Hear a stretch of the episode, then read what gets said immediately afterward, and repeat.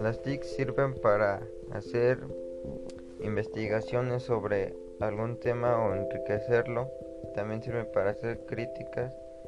También para comunicarse y con familiares o amigos que estén lejos, como por ejemplo yo me comunico con unos familiares que están en Veracruz y también las TIC sirven para hacer las clases en línea porque ahorita no podemos estar así cerca por la cuarentena que pero también las TICs te facilitan hacer algunas exposiciones hacerlas así en PowerPoint. También ayudarte a hacer en una localización o un así como por ejemplo un un centro turístico o así. También te sirven para hacer o facilitar gráficas o estadísticas de, de cualquier tema.